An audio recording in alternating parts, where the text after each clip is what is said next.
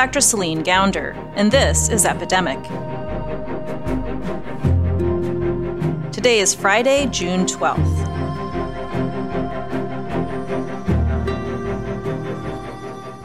A June study from the Pew Research Center found that Republicans and Democrats are deeply divided over almost everything you can think of when it comes to COVID how big a threat coronavirus is to public health, what to think about testing, social distancing, reopening the economy too fast or too slow. There's almost nothing partisans from either political party can agree on. In this episode, you'll hear me and my former co host, Ron Klain, interview two experts to figure out what's going on here Dr. Michelle Gelfand and Dr. Howard Lavine. We'll hear why the shift towards identity politics is complicating different states' responses to COVID. You can disagree on whether deficit spending or tax cuts is the you know, better policy move to get us out of a recession. And then you can go and play tennis together and have fun. But if you disagree on fundamental, gut level things like gay marriage or school prayer or things like race, it's a lot harder to maintain closer relations and how a community's history of threats in the past can shape their response to crises today. We have the ability to negotiate when should we tighten, when should we loosen, and be strategic about it. And that applies at the national level, organizational level, and it even applies to our households. Today on Epidemic, the political psychology of pandemics.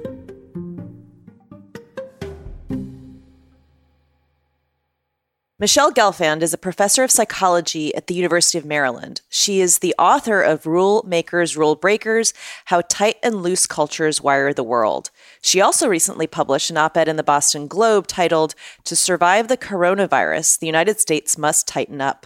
It's not just about medicine, it's about culture. So, Michelle, welcome to the podcast. Thanks for joining us. Thanks for having me. So let's give our listeners an orientation to some of the things you wrote in the Globe elsewhere. Let's start with explaining the difference between loose cultures and tight cultures. Sure. So I'm a cross cultural psychologist, which means that I study human behavior around the globe to try to understand what are some of the deeper cultural codes driving our behavior. And what I've been studying over the last couple of decades is how strict societies, states, organizations are with respect to their social norms. And social norms are these basically unwritten, sometimes more formalized rules that really are important in our everyday lives for helping us to predict each other's behavior, coordinate our behavior. As a human species, we developed norms really um, to help us survive. And um, what I find though is that while all cultures have norms, some cultures are more strict. They have more rules, they have some more severe punishments for violating the rules, and other cultures are loose and they're much more um, permissive. So, Michelle, you've said that the US has a relatively loose culture. How did we evolve that way? Yeah, so in a paper that we published in Science some years ago, we differentiated cultures that were tight and loose on a continuum. So some cultures like Singapore and Japan, even Germany and Austria tend to veer tight. And other cultures like um, Brazil and Greece and the Netherlands and the US, they tend to veer loose. That's not to say that all cultures don't have tight and loose elements, but we can differentiate tight and loose cultures. And what we found in that study was something pretty interesting. We found that one big predictor of tightness and looseness was the degree to which cultures had a lot of threat. And threat could have been from Mother Nature, like think constant natural disasters or famines, or from human nature, think uh, constant territorial invasions or pathogen at breakouts or population density. And it's pretty simple idea that when you have a lot of collective threat, you need to have strict rules to coordinate to survive. And we've seen that both in our field data, we've seen it with computational models. And so it's not all loose cultures are on easy street, not all tight cultures have had threat, but it's a pretty important factor that causes the evolution of tightness and looseness. And just a follow up to that, you know, within the US, do we have certain regions that have tighter or looser cultures? Absolutely. The tightest states in the United States, in a paper we published in the Proceedings of the National Academy of Sciences, tend to be in the South and the Midwest, whereas the looser states tend to be on the coasts. And that actually speaks to another factor that predicts um, tight loose, which is diversity. Um, when we have diverse states or nations, it pushes us toward looseness because it's harder to agree upon norms and rules to guide our behavior. And also, the tighter states tended in our data to have more natural disasters, uh, including places like Kansas and some places in the Midwest, where there are a lot of tornadoes, for example. You know, Michelle, it's interesting to me because as you describe, there's almost a juxtaposition, a reversal uh, between your description of tightness and looseness in the U.S. and where actually the tightest social distancing restrictions have been imposed and where the loosest ones have. So, in the states you're describing as having loose cultures, in fact, we now have the tightest restrictions. And in the states with tight cultures, we now have the loosest restrictions. Yeah, it's a really interesting anomaly. Part of it's political. Part of it is messages from the government uh, for whom some of those tight states are, are really guiding responses in terms of um, the lack of tightening up so, Michelle, I, I know you have a paper coming out soon in which you look at cultural and institutional factors that are helping slow the COVID 19 curve and reduce deaths from this. Can you just talk us through what your data shows? We were looking at two factors. How efficient is the government in a particular nation in terms of coordinating action across the public and private sector? And how strict are the social norms? How tight or loose is the society? And what we find is pretty striking results is that both factors predict tight cultures and cultures that have efficient governments are able to slow the growth rate and they're also able to have lower death rates. And it's the combination of having both tight cultures and efficient governments that seems to be really important. And I want to mention that when I wrote the op-ed in the Boston Globe about how we have to tighten up in the U.S., I got a lot of uh, got a lot of negative feedback on that article because I think people conflate the idea that when you say we should be become tighter, they're thinking that I'm saying we should become autocratic, and that's not at all what we're saying. In this time, in this moment, we need to be tightening up to deal with COVID. And then once we've dealt with that threat, and I think it will help reduce the threat, then we can loosen up again. This is what I would call kind of being ambidextrous, like being able to be tight and loose at different times as needed. I think that's a really important point because I don't want people to listen to this and think that you or we are saying China got this right because China's got a tight culture and a very authoritarian government. In fact, China got this wrong, probably as, as wrong as any country on earth other than the United States right now. But other countries, particularly in Asia, places like South Korea, that are very robust democracies, but have this combination of tight culture and a very efficient government that got testing widespread quite away. So, you know, South Korea and the U.S., we both had our first case on the same day. A month into this, they had tested four or 5,000 people out of every million. We had tested fewer than 100 out of every million. And so I don't want this to come off. I'm sure you don't want this to come off as some kind of tribute to authoritarian regimes as being the answer here. That's right, exactly. People misunderstand that we're not saying we should become autocratic. We're saying we can tighten up uh, in these domains, these important rules with respect to social distancing and hand washing. Um, and, you know, I think the issue is that because we've had, you know, relatively low threat in this country, I'm not saying no threat, um, low threat history. What we're separated by two oceans from other continents. We haven't been afraid of Canada and Mexico chronically invading us. We haven't been afraid of constant fury from Mother Nature. And so as a result, we have a harder time tightening up than other countries under these conditions because it's hard for people to sacrifice this kind of liberty and freedom that we've had for constraint and rules. It gives us a little bit of dissonance. And you could see that, you know, where people in Florida and other areas in the country, it's taken a while to say, hey guys, we got to tighten up. We certainly have had our share of natural disasters, tragedies. Obviously, this 100 years ago, the Spanish flu took more lives than any other event. You know, more recently, we, we came together as a country after 9 11 or during World War II. People made extraordinary sacrifices, not just the ones who went and fought, who made the biggest sacrifices. I mean, uh, you know, just I feel like we have enough horrible things in our history that it isn't just a lack of history. Yeah, actually, I mean, I want to emphasize I'm talking about the relative difference between what we've experienced. I want us to imagine like that we've chronically experienced natural disasters every year at the level of the nation, or we've constantly had Boston bombings on our territory. It's not that we haven't experienced threat. It's just relative to other countries. And our data and science show this. We can rank order countries. Japan is one of the more threatened nations that has um, very high population density, a history of a lot of conflict, very little arable land, and a lot of disaster. So it's relatively speaking. But your point is really well taken. And I just wrote a piece in The Hill about this that does say we have to remember that we've been able to tighten up and ration and have the best of being able to be tight and also loose in our history, including in your example of World War II. So I do think we have great examples of when we able to come together, have the best of our cultural codes in terms of being able to tighten up, but also be really super innovative, which is a benefit of looseness in fighting corona.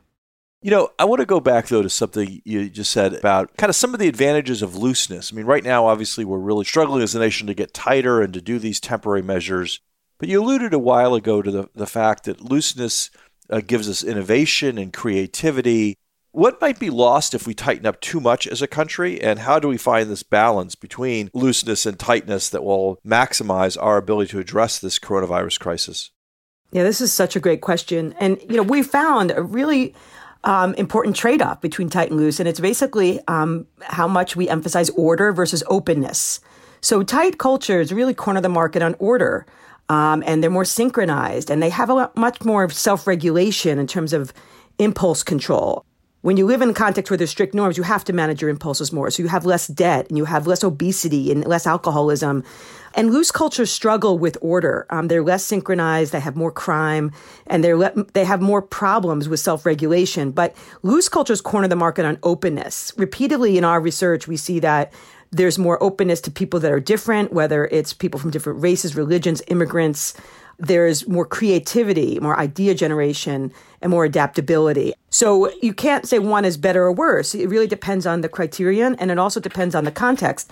Um, and I do believe that it's, you know, we have the ability to both tighten up on social norms that are important for the spread of corona, but also maintain that ingenuity and that creativity that we have.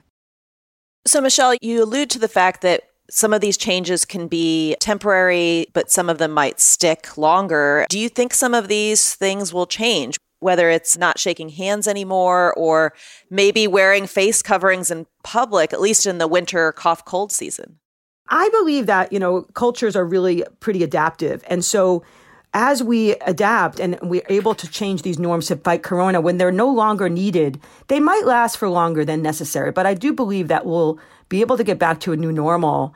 Uh, and hopefully we'll learn a lot from how we responded to this crisis. I think getting back to our data, you know, having tighter norms which are relevant to the spread of the pandemic and also having an efficient government response, they're both really key. And so I think we can use culture and use our knowledge of what is really helping to prevent the spread of corona and really, as a nation, come together better in, in future times. This obviously is something that's going to stick in our national consciousness for a long time. Do you think we will become a tighter culture for a long time into the future? Or do you think this will be something like once it's over, everyone will just kind of go back to what the way they were? Well, I think you know our data speak to the fact that when threat subsides, um, that it, that groups get looser. Um, it might take longer. Uh, we know that it's harder to go from tight to loose than from loose to tight. But at the same time, when the threat is not chronic anymore, it allows you to loosen up because you don't need to coordinate as much to survive. This is a pretty general principle that when when groups get threatened, they need strong rules to coordinate. And when the threat subsides, then we can afford to be more permissive. And so I, I do believe that we will see those associated changes. Well, Michelle, thank you so much for joining us. I do hope that at least some of the lessons learned, at least with respect to efficiency of government and, and need for coordination, do stick uh, in the long run. But really, thank you so much for joining us here on Epidemic. Thank you for having me.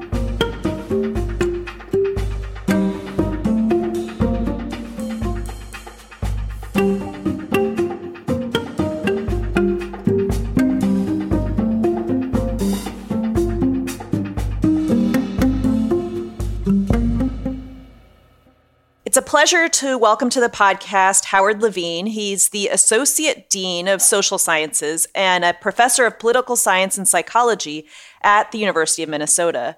His work focuses on the psychological underpinnings of mass political behavior. He's the co author of the book Open versus Closed Personality, Identity, and the Politics of Redistribution.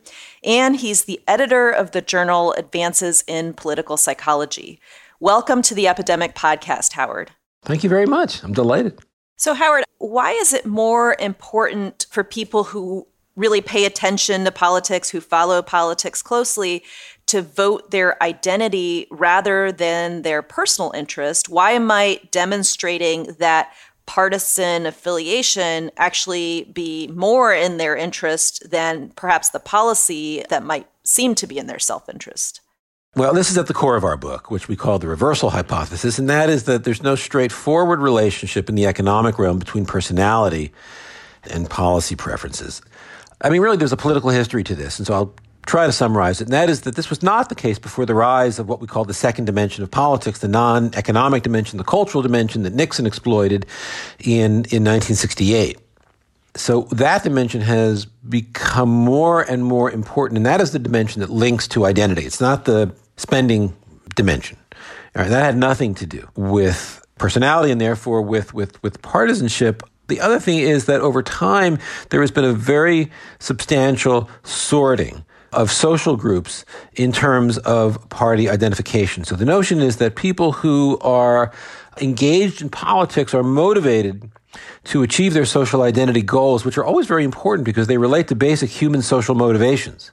And people are doing this with respect to any number of endeavors in life, but people that are engaged in politics are trying to use partisan politics as a means of achieving these the psychological benefits associated with strong social identity. And they include things like self-esteem, the reduction of uncertainty, and social belongingness.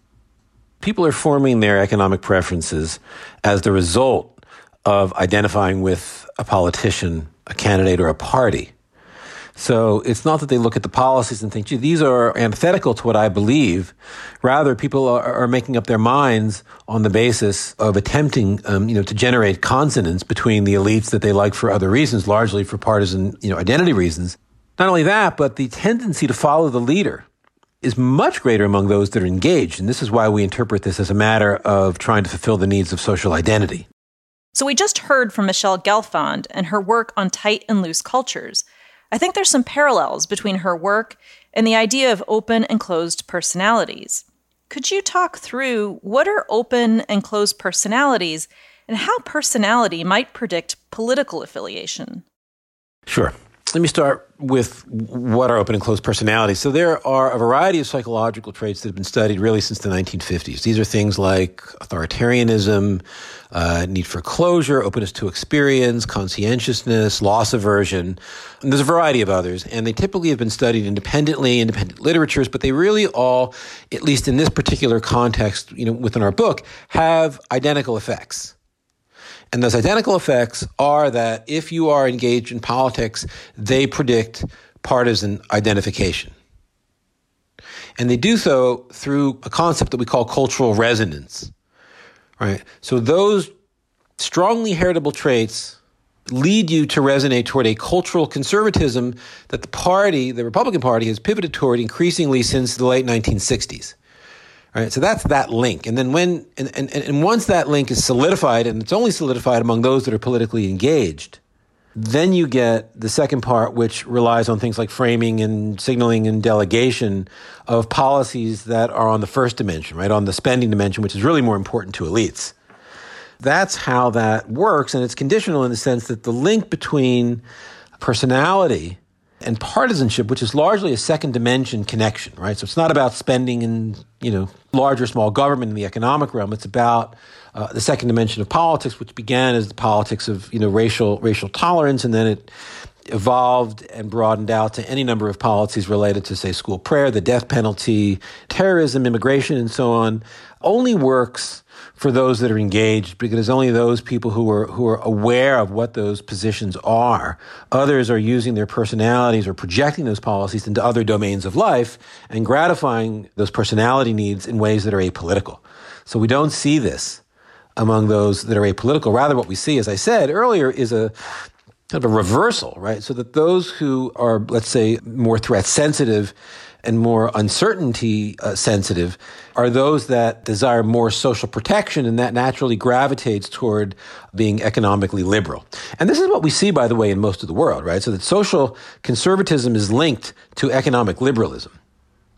That's most of the world, right? And the dimension, you know, being freedom versus protection.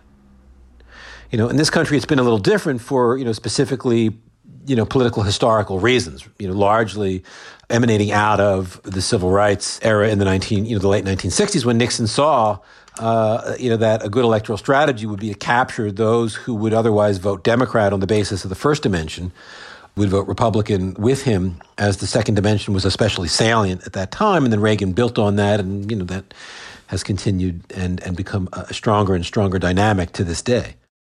I want to try to get a little more towards the general psychology, political psychology of the public, and how divided we are, if you look at polls, even some basic questions about expectations.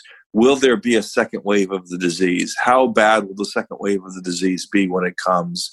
Uh, how quickly will things go back to normal or not? Even on these questions, now increasingly they're lining up along partisan lines.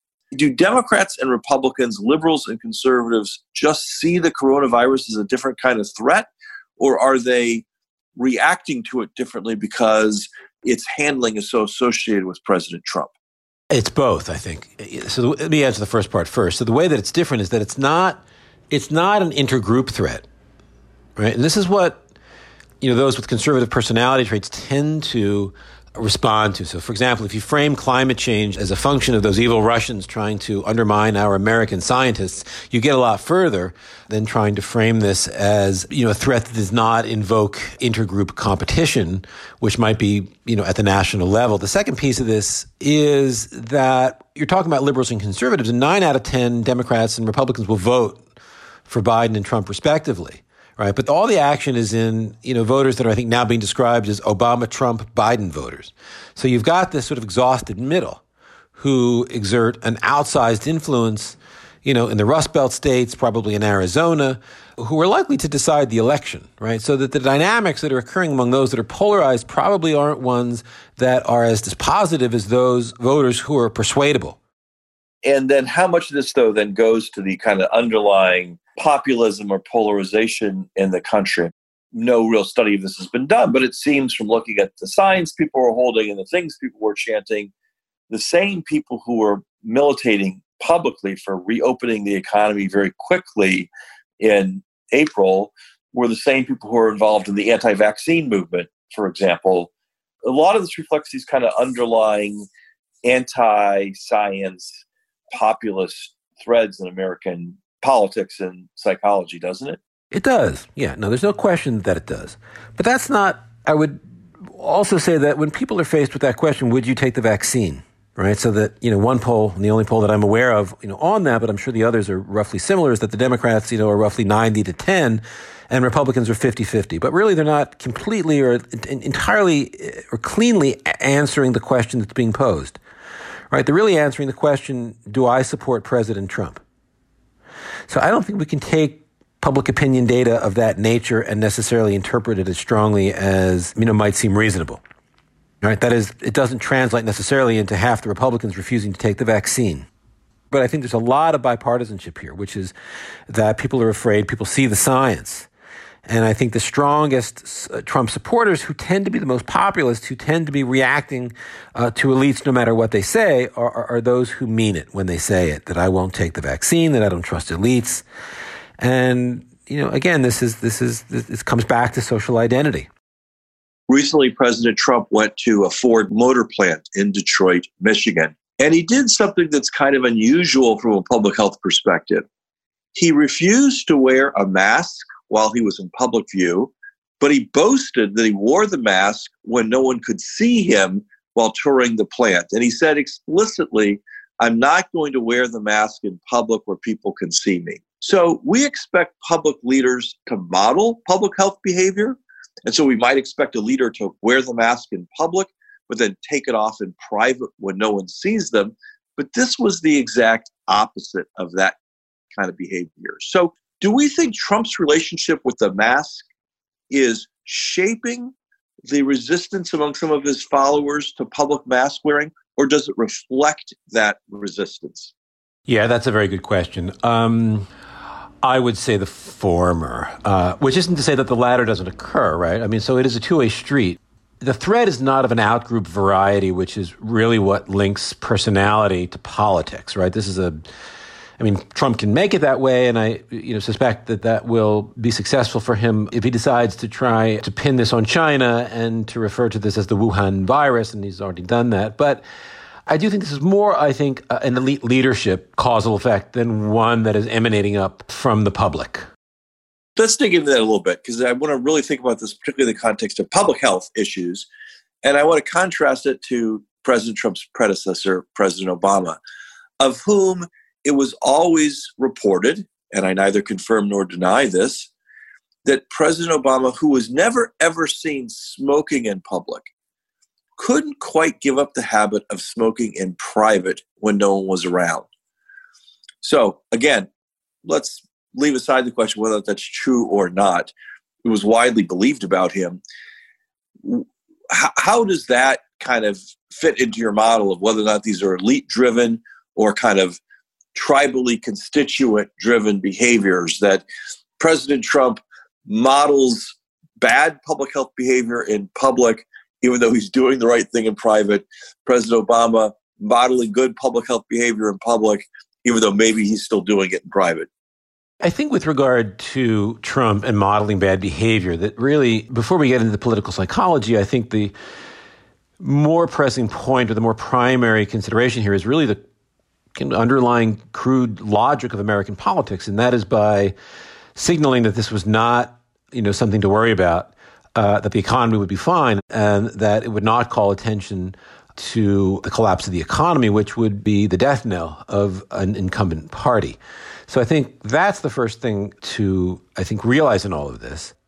The second part of it is that the Republican Party is currently constituted to um, to be an anti-expertise party. It's a populist party. This began with Reagan, arguably with Nixon, but certainly it is accelerated and amplified under President Trump to an exponential degree.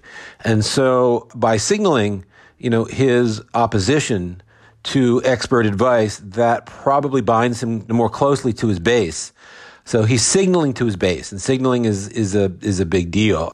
Mass partisans don't always know exactly what to make of public issues, and so they rely on people they trust and think are knowledgeable, and that's generally conveyed through partisanship. It's interesting, I think, to most people that we don't hit a point where the public health necessity uh, just overwhelms that instinct, that tribalism. If you think about the kind of the the instinct, sentiment, and tribal tendencies Trump plays to in American politics, right?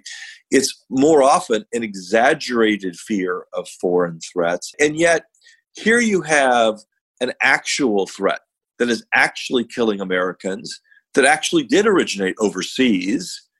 And yet, the president seems to want to consistently downplay its danger. It seems kind of counterintuitive to even the core perspectives of his base and of his tribe and of his approach to American politics. I would come back to the point that you know by down by continuing to downplay the the impact of the virus, you know he is hoping to facilitate growth in the economy the, the, personality part really is being trumped by partisanship in the sense that par- personality is well what we call exogenous, right? It is causally antecedent to partisanship. But once you get to partisanship, then really you're talking about elite signals and frames and just simple delegation from the two partisan groups. But there are effects that are direct that come from personality. And one of those is uh, called the need for closure, which is simply individual differences, probably largely heritable, in the desire to have certain knowledge. And very early on, I remember there was, I don't watch Fox News, but I, am on Twitter, and I remember Laura Ingraham asking, when is this going to end? We need to know when this is going to end. Well, we're not, we don't know when it's going to end, but for a lot of people, they do need to know. And so I think that that heritable trait, which is strongly linked to partisanship, is leading people to have to get off that uncertainty fence and believe one way or the other, right? That this is something that is going to go on for a longish period of time, a year, two years, maybe longer. And that is going to cause them to remain in an uncertain headspace, which is really too much for them to handle. So it's easier to simply believe that the virus is winding down. It's safe to go out. The bars and restaurants are open. And therefore to achieve a reduction of uncertainty in that respect. And I think that's happening irrespective of partisanship. But because it's linked to partisanship, you're seeing it more on the right than on the left you know, what's interesting and really in accord with that is the president's announcement that even if there is a second wave, no matter what kind of second wave, America will not close a second time. So he's trying to provide that kind of certainty you're talking about in the face of uncertainty. Right. And so it may in fact come to be, right, that there is a second wave and that there is an opening and a closing and sort of a hybrid, you know, at, at you know, in schools and university where, you know, we're sort of toggling between being in person and being, you know, at a distance. But this exhaustion with you know sort of re-social distancing is what we saw with the 1918 flu. And my guess is that this is a general tendency that we've done our part, it's over, we can't take it anymore. And I think that's what a lot of people are expressing. And they're willing to take on more risk to achieve certainty. So, one of the things we spoke with Michelle Gelfand about was this dissonance between coastal states with loose cultures, like Massachusetts, taking the most aggressive stances on things like masks and shelter in place orders, strong actions you might expect from a tighter culture. Do you see a contradiction here? Well, I think there are two reasons for that. I mean, one is that this is not an unbounded process, and, and you know, this is a real fear. This is not a symbolic fear, right? So it doesn't symbolize anything like you know that that that, that intergroup conflict does. That my group is different and better.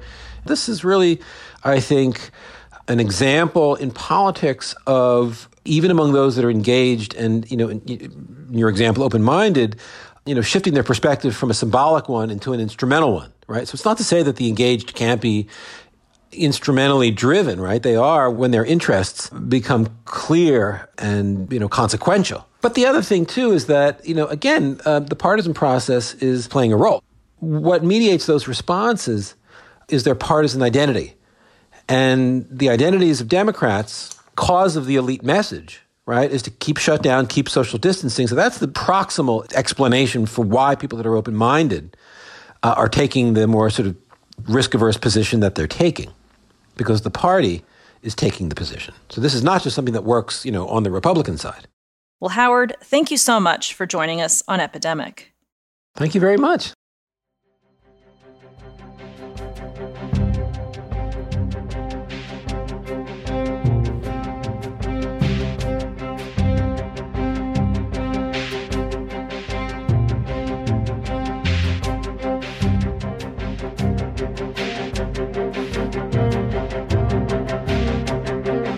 Epidemic is brought to you by Just Human Productions. We're funded in part by listeners like you. We're powered and distributed by Simplecast. Today's episode was produced by Zach Dyer and me. Our music is by the Blue Dot Sessions. Our interns are Sonia Baradwa, Annabelle Chen, Claire Halverson, and Julie Levy. If you enjoy the show, please tell a friend about it today. And if you haven't already done so, leave us a review on Apple Podcasts. It helps more people find out about the show. You can learn more about this podcast, how to engage with us on social media, and how to support the podcast at epidemic.fm. That's epidemic.fm. Just Human Productions is a 501c3 nonprofit organization, so your donations to support our podcasts are tax deductible. Go to epidemic.fm to make a donation. We release Epidemic twice a week on Tuesdays and Fridays, but producing a podcast costs money We've got to pay Zach. So please make a donation to help us keep this going. And check out our sister podcast, American Diagnosis. You can find it wherever you listen to podcasts or at americandiagnosis.fm. On American Diagnosis, we cover some of the biggest public health challenges affecting the nation today. In season one, we covered youth and mental health. In season two, the opioid overdose crisis. And in season three, gun violence in America. I'm Dr. Celine Gounder. Thanks for listening to Epidemic.